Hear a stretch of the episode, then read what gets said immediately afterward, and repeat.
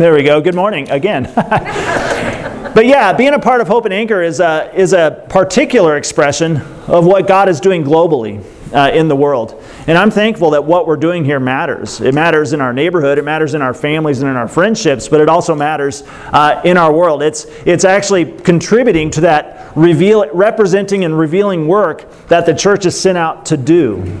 So today we've called it kind of Hope and Anchor 101. And my message today is called uh, The Better Thing. The Better Thing. I believe that following Jesus is the best way to live. That is all. Let's pray. I'll stop there. Following Jesus is the best way to live. I believe following after Jesus Christ is the most fulfilling path to discovering our purpose. I believe in Christ we realize life's true meaning. I believe in following Jesus and being reconciled to God, we become more and more fully human. And what do I mean by that? God created human. He created mankind, male and female, and He gave us this intense blessing to bear His image in the world. That we go out into creation to uh, be fruitful and multiply, fill the earth, bring order to it, govern it well, and in doing so, make visible something of God's invisible reality His goodness, his mercy, His provision, His abundance in the world. We become more and more fully human as we are more and more reconciled to God through faith in Jesus. Have you ever made that connection? That we actually become more of that, we're more like that good design that God created in the very beginning. I like that. But here's the thing we live in a world that is filled with competing visions and competing values. I hope that's not a surprise to anybody, but we live in a world that's pretty distracting. It's filled with competing visions and competing values, with many voices clamoring daily for our attention, for our allegiance, and for our obedience. So much of our time is spent then managing these demands, sorting through all the distractions. From inside and outside ourselves, we are pulled in a hundred directions. Have you ever felt that? Some days it's not so bad, but some days, man, it's really severe. We're pulled in a hundred different directions. Seriously, think about it. Have you ever spent an entire day, a day given to you as a gift from God, you spent that entire day uh, just spinning your wheels? You spent an entire day where at the end of it you felt like I have made absolutely no progress. I've done nothing I can point to and say, I did that today. I did that today. I know moms of young kids, you feel this way a lot. I mean, it's like, where, where did my day go? It just went into this big black hole called baby. Um,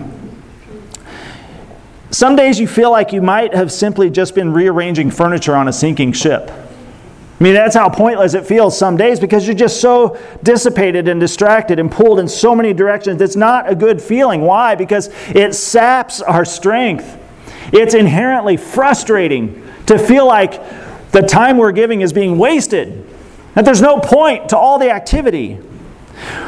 We believe that there is a purpose to our lives.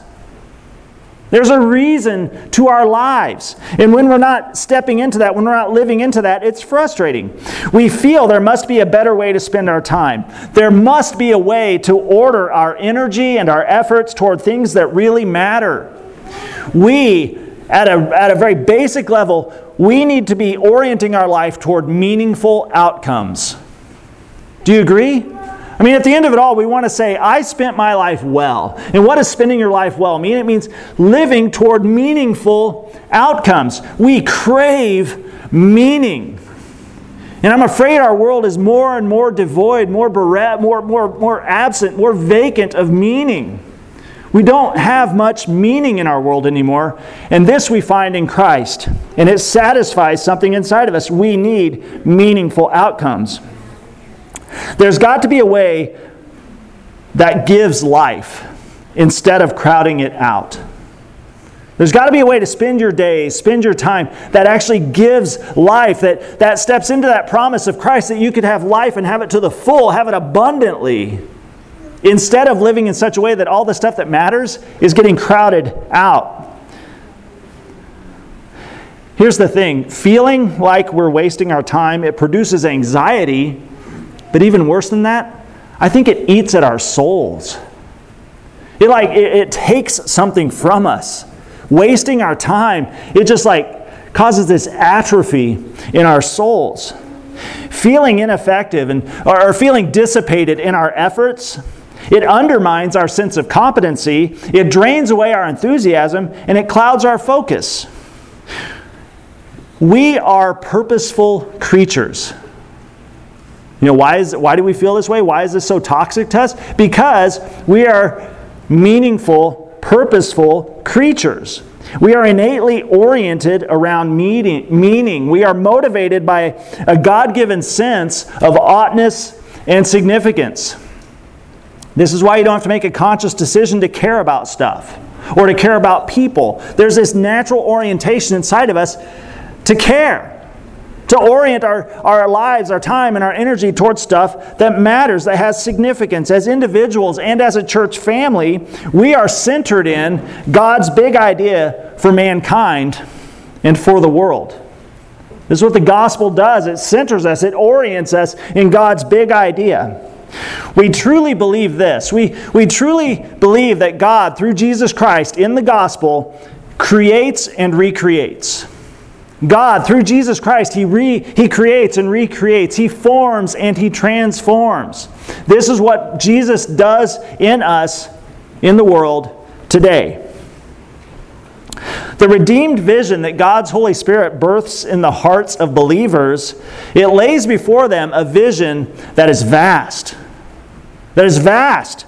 It's filled with challenges and opportunities. And I, I know some of us were maybe raised in churches that just talked about the gospel as if it's about believing in Jesus so that you can be saved and go to heaven. I mean, uh, sadly, I've been in churches that really shrunk it down, really whittled the big idea of God down to this like transactional believe this so you can go to heaven when you die. But man, read the Bible. What Jesus is inviting us into is vast. It's expansive. It's bigger than us. And it's bigger than me going to heaven when I die. We're being invited to participate in God's grand work of redemption and transformation. God's vision, the one planted in us through the Holy Spirit, is vast and filled with challenges and opportunities. So, motivated by this, this renewed sense of identity and of mission, we are launched out into the world becoming little Christ, which is one of the, the meanings of Christian. We are sent out into the world as little Christ, incarnating or infleshing the good news, becoming living examples of the good news of Jesus Christ. That we become a testimony in our lives. Our day to day interactions become a witness to Jesus. Now, this can bring with it, though, some pitfalls. Have you ever heard that the good can be the enemy of the best? Have you ever heard a statement like that? That the good is the enemy of the best? Did you know that good things can actually keep you from those best things? Has it ever happened to you? What I mean is this because there's so much to be done in our world, there are so many wrongs to right, there are so many opportunities to serve and to bless, we can end up really busy. We can end up filling our time with projects, with tasks, and with ministries that ironically, in the end, keep us from enjoying God's best. What? Is that possible? I believe so. We can actually become so busy in doing good things that we miss out on the best things being offered to us in Christ. Maybe you've seen this happen. Maybe the church has been the context for this imbalance, this missing out. You've become so busy serving in the church, showing up at everything it offers, that somehow your actual life with God has gotten lost in the mix. Have you ever been in this place? It's kind of a rotten feel- discovery like, oh no, I've been doing so much, yet I've been missing out. We get so absorbed, so busy in the church that we that our actual life with God, our walk with Christ gets lost in the mix. It's become all about doing instead of being. Doing instead of being. And we could talk for a long time about why we're inclined to do more than we are to be in the life of faith, but that's another Sunday. Maybe you found yourself, though, running yourself so ragged being a good Christian that you can't remember the last time you actually stopped. You actually rested and you actually simply sat at Jesus' feet. Have you ever felt that dissonance, that, that disconnect in your life? It's like, I love Jesus and I'm doing so much for him, but I'm exhausted. Exhausted. And one day I had to just come to the realization that God's not honored by my exhaustion. My exhaustion is a sign of imbalance, of overextension, of going beyond that place where God has called me to be. Being in vocational ministry, I can speak from this angle as a pastor, as someone in vocational ministry, I think this is a dangerous place. Being in vocational ministry is pretty dangerous in this respect. The time demands, all the expectations, real or just felt, the expectations to look busy, the expectations to produce the next greatest ministry program, to write the next greatest sermon in the world. All these things, these demands, these expectations can rise up and steal my focus. It can steal my joy. It can steal your focus. And it can steal your joy. It's dangerous. I think pastors and leaders in the church are especially at risk at missing out on what Jesus is truly offering his disciples what Jesus is truly offering his followers, which is an invitation to sit with him and in doing so, find the better thing. To find the better thing. Now, as you recall, we've had a little bit of a global pandemic on lately. Things got pretty weird over the past year uh, as the entire planet pretty much shut down. I've never lived through an entire global shutdown before, but now I did in 2020. So did you. It was kind of strange. Everything and everyone was impacted by disruptions and difficulties that suddenly came into our lives because of the shutdown. And Hope and Anchor, our local church here, was no exception. The shutdown was hard for us, and we struggled. Everyone struggled. But now, thankfully, things are opening back up and things are getting back to normal. Kind of. However, as things open up and get back to normal, we have to stop and think do we want things to go back exactly to how they were? Think about this in your life and in your family or in your work or in our church. Do we want things to go back just as they were before? Or do we have an opportunity to reimagine, to retool, to reconfigure some things as we relaunch, as we restart, as we open back up? You see, I don't want to go back to doing business as usual. I want to seize this moment, seize this opportunity. I don't want to go back to chasing our tails, missing the point. I don't want to go back to being busy and rearranging furniture and in the, in the end just wearing myself out. Do you? No. The sense I've had since the new year is that we are being given a fresh start. A fresh start. How good does that sound? That we are being given a fresh start, a new beginning. We have a chance to begin again to, in a sense, be resurrected with Christ and to be recentered in the vision that He, that Jesus, and that the, uh, uh, our, this vision of Jesus and of the gospel, uh, we are given this opportunity to step once again into this vision of what it means to be the church. And more specifically, what it means to be a shaping and sending church, a church that is shaping people in worship and sending them on mission. We get a chance to remember that, to reimagine that, and to step into it and live it out. That's exciting to me. As such, I've spent a lot of time thinking. I've spent a lot of time praying about our priorities. As a leader in this church, I feel like this is one of my biggest responsibilities is to imagine to remember and to, to focus in on what it is we need to be doing, thinking about our priorities, where our church family's focus should be as we engage our future together. And the answer I found is that it's not about doing more things. I don't know how this is going to land with you, but I don't feel like the way forward is in doing more things. I don't feel the, the, the future is calling us to do more things with, with, with bigger programs and faster ministry opportunities.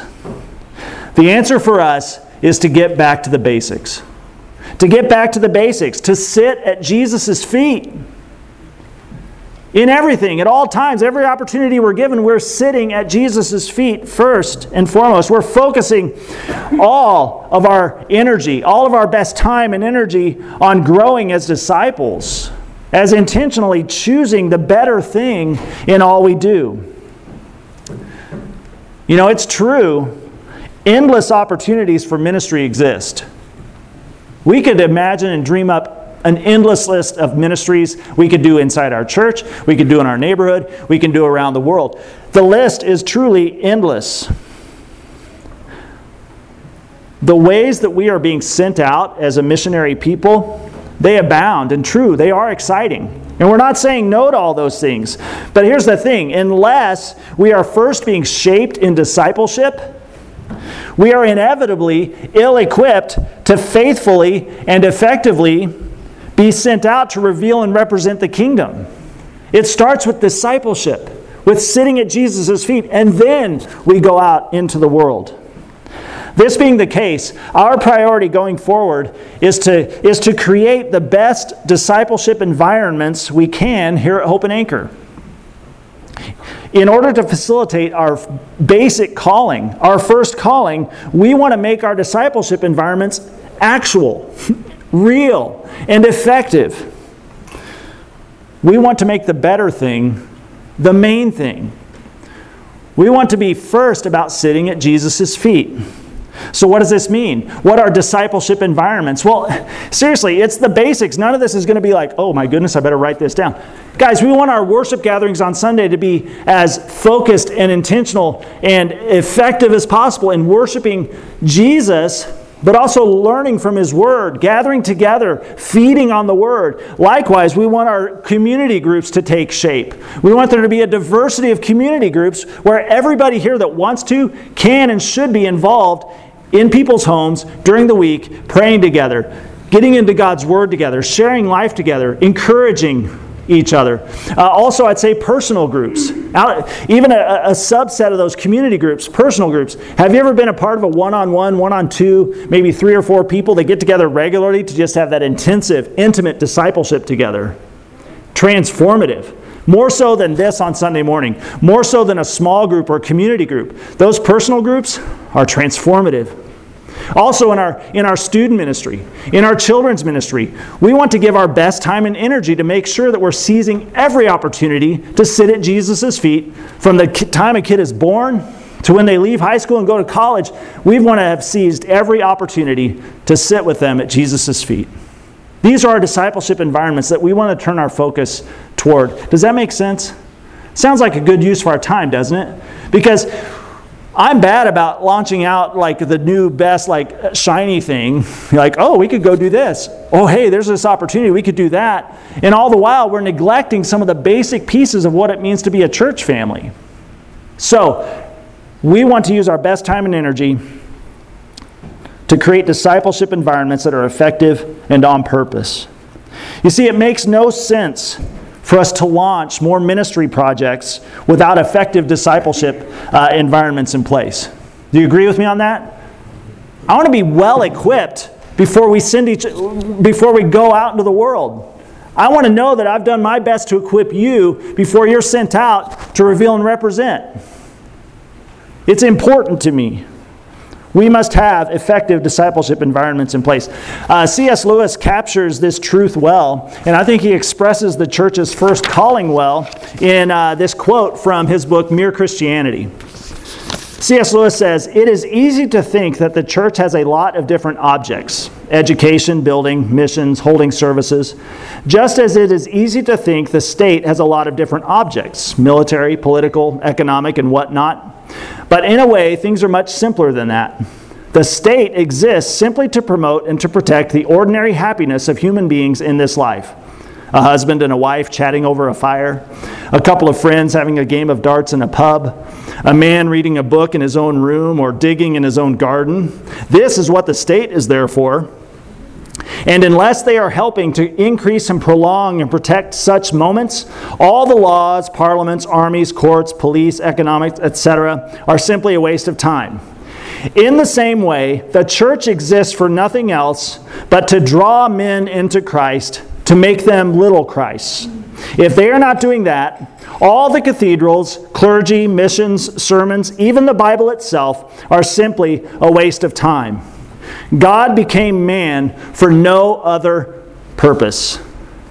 God became man for no other purpose. And what is that purpose? To draw men into Christ and to make them little Christs. To draw them to himself and make them like himself. God became man for no other purpose. So let's get the basic things right. Do them as well as we can before we let ourselves get distracted by all the other good things. Deal? Can we stack hands? Better thing on three? All right. Okay, surprise. Did you know? I meant to make that a little bit more exciting. Surprise! Did you know? Did you know that Jesus cares enough to point this out to us too? It's not just me, it's not just Clive, it's, it's C.S. Lewis, Clive Staples. All right. Um, but Jesus cares enough for us to know this too. Jesus wants us to catch the importance of sitting at his feet. In Luke chapter 10, Jesus is once again passing through a town, probably a town called Bethany, and he's in the home of two sisters, Mary and Martha. Mary and Martha, how many have heard this story before? The Mary and Martha story, right? Uh, they have welcomed him into their house to share a meal. What a beautiful thing.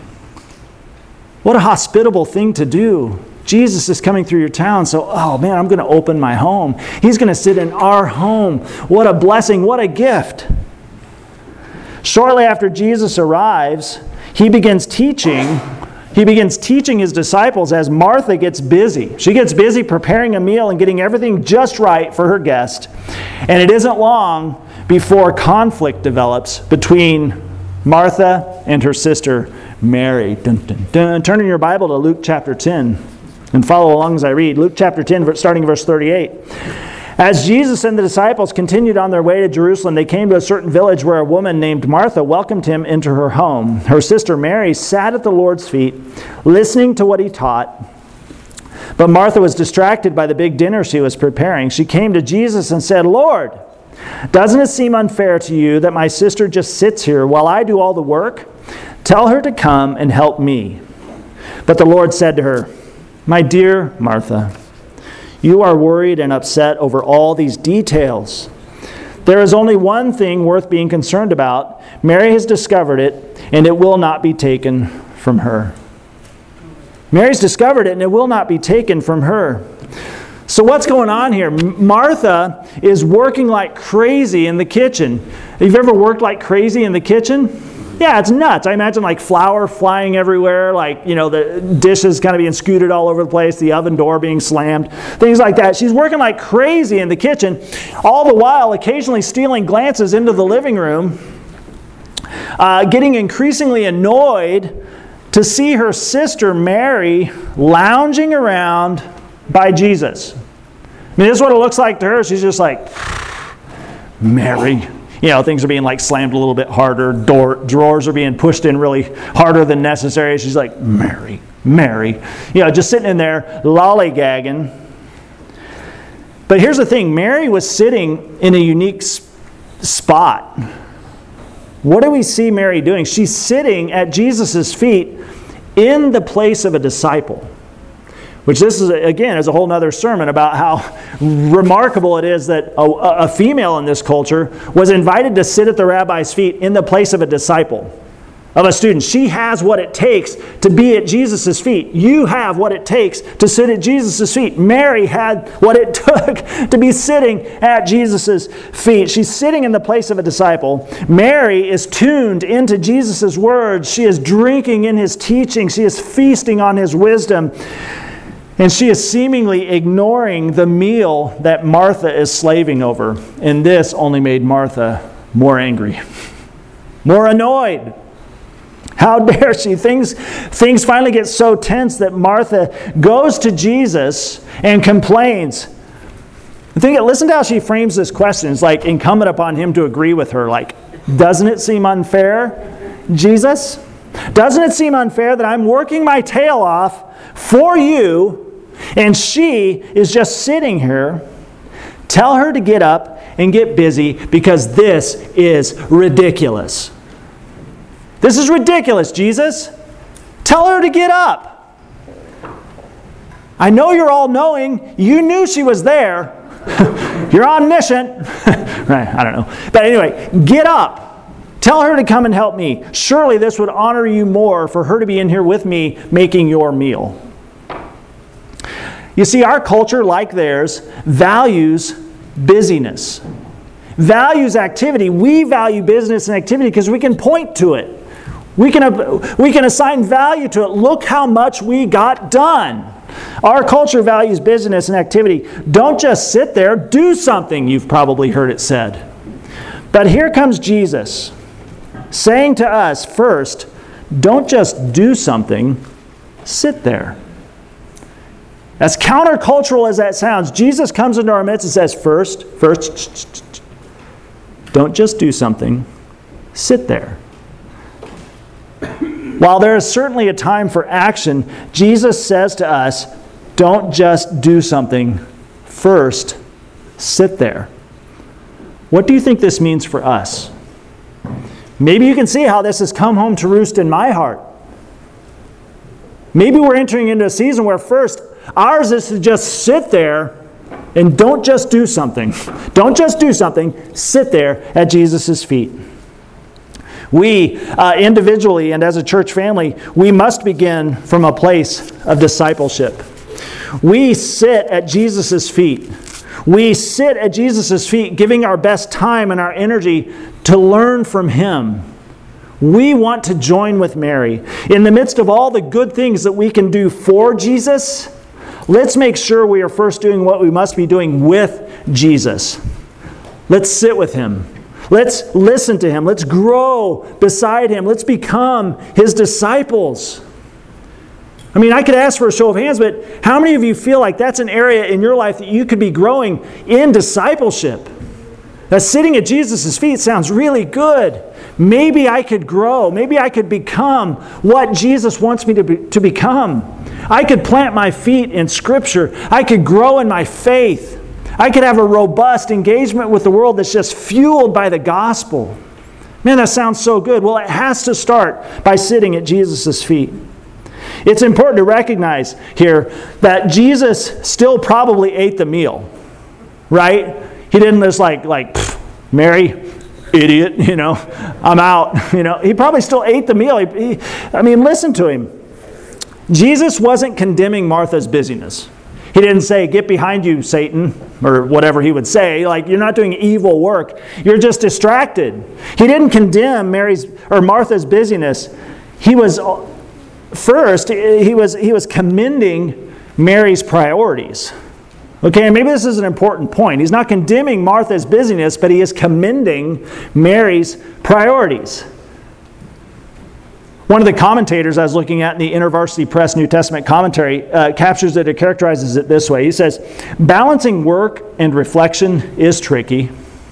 Balancing work and reflection is tricky. Most people in Western cultures are forced to live harried lives. Often their full schedules are so are full of good activities, labor that has merit. One of the demands of a full schedule is that the activity be prioritized. Some things come high on the list and others must wait. Sometimes priorities have to be shuffled at the last minute to meet needs. The account of Mary and Martha is about, is about such priorities, especially when the options are good ones. It's about priorities. It's about keeping the main thing the main thing. And the, the account of Mary and Martha is about such priorities, especially when the options are good ones. So, in our worship gatherings, in our community groups, in our personal groups, in our kids' ministry, in our student ministries, let's find that better thing. Let's find that better thing first. As we intentionally, week in and week out, as we sit at Jesus' feet every week, whether it's on Sunday morning, during the week, just in your interactions, you should be able to look back on it and say, you know, maybe I didn't get much done this week, but for sure, I sat at Jesus' feet. I made space. I set aside time to just be with Jesus. I spent time in Scripture. I spent time in prayer. I spent time in godly fellowship, just leaning into what the Spirit's doing. Just, just reaching toward Jesus with everything I have and everything I am. I spent time this week at Jesus' feet. Before the service projects, before the mission trips, before everything else, let's make sure that our best time and energy is given to becoming like Jesus. When we do, I believe and Jesus does too, that all the other good stuff, all the other important things, they will find their appropriate place in our life. Do you believe that to be true? When we're centered in Christ, when that is the most important thing, everything finds its appropriate orbit, finds its appropriate place in our life. You say, well, but that means I won't have time for this thing or that thing. Well, maybe you aren't supposed to be doing this thing or that thing. Because if you make this the, the priority, the center, and then some things just don't fit, you're in a much better place to, to make, make a decision about what stays and what goes. Like Jesus with Mary and Martha, Jesus isn't condemning us for wanting to do ministry. Jesus isn't condemning us for wanting to do good things in our neighborhood and in our world and to be uh, having activities in our church. It's not bad stuff. Jesus is not condemning us for doing that. He is simply commending us to first sit with Him and truly be His disciple. Nothing is more important than being with Jesus. Nothing is more important than being with Jesus. So let's start there. Let's protect that space. Let's keep the better thing the main thing. Sitting at Jesus' feet is the better thing. I think Jesus' word to Martha is for us today in this season of new beginnings. My dear hope and anchor, you're worried, upset over details, but missing the point. There's really only one thing going on right now to be concerned about, so don't miss it. Mary's discovered it She's found the better thing, and I'll be the last person to take it from her. Why don't you join her? Why don't you join her? Today, Jesus is saying, Come, join Mary. Join Mary as she sits at my feet. And may we sit still long enough to hear Jesus speak to us here today. Let's pray. Father, we thank you for your patience with us. We thank you that Jesus cared enough to come into our midst and to point directly at something that takes place in our human hearts. God, even with the best of intentions, we can become so frazzled. We can be so, become so distracted and dissipated, called in so many different directions, all in the name of serving you, all in the name of doing good things for you. But God, I, I can't help but think this makes your heart ache a little bit when you see us so busy, but so far from you. God, it doesn't seem like the distance from where you're sitting to the kitchen is that far, but man, over time, it can feel like miles. Lord, I pray for my brothers and sisters here that have become so ate up with church that they've actually missed out on Christ. Lord, I pray that we would, would be a people that are more like Mary, that have our priorities set, that have our priorities straight, that we're willing to stop and to sit at your feet and not perceive that as wasted time, but to see that rightly as the best use of our time. God, may we hear Jesus say, don't just do something, just sit there. May we launch out with vision. May we launch out with enthusiasm from that place of stillness, of quietness, of closeness to Jesus. God, if we don't know how to study Scripture, if we don't know how to pray, God, I pray that you would uh, give us the boldness and the courage to reach out to other brothers and sisters, fellow travelers that might join with us to teach us how. Because, God, we don't want to miss out on that. God, we talked about how it eats at our souls to feel like we're missing the point. And I think those are just lesser expressions of the ultimate missing of points to miss out on sitting with you to being reconciled to you through faith in Jesus and then sitting close to Him and becoming a disciple, to follow after Him and, and to become like Him. God, I pray that you would recenter our hearts, recalibrate our minds so that we could see clearly what the better thing is and what is being offered to us in Jesus. God, there's so much in the world that your people are called to, to, to uh, respond. We're called to alleviate suffering. We're uh, called to promote justice and to lift up the downcast and the oppressed, to care for the poor, to give sight to the blind, open the ears of the deaf. But God, none of that's going to be happening if we're not first starting from a place of fellowship with you, of discipleship, of growing. So, God, place that desire deep in our heart. Remind us of that today as individuals and as a church family. God, help us find the better thing as we sit at your feet. We make this prayer in the name of Jesus Christ. Amen. Hey, we're going to worship just a bit more, and guess what? This is a chance to sit at Jesus' feet. For the next few minutes, you have nothing to do except imagine yourself close to Jesus. Be with Jesus. Open your heart to Him. Open your ears, listen, drink in His words, feast on His wisdom. We have opportunity to sit close to Jesus, and maybe, may this be the first time of many as we go forward from here. Let's sit at Jesus' feet and make the most of this opportunity.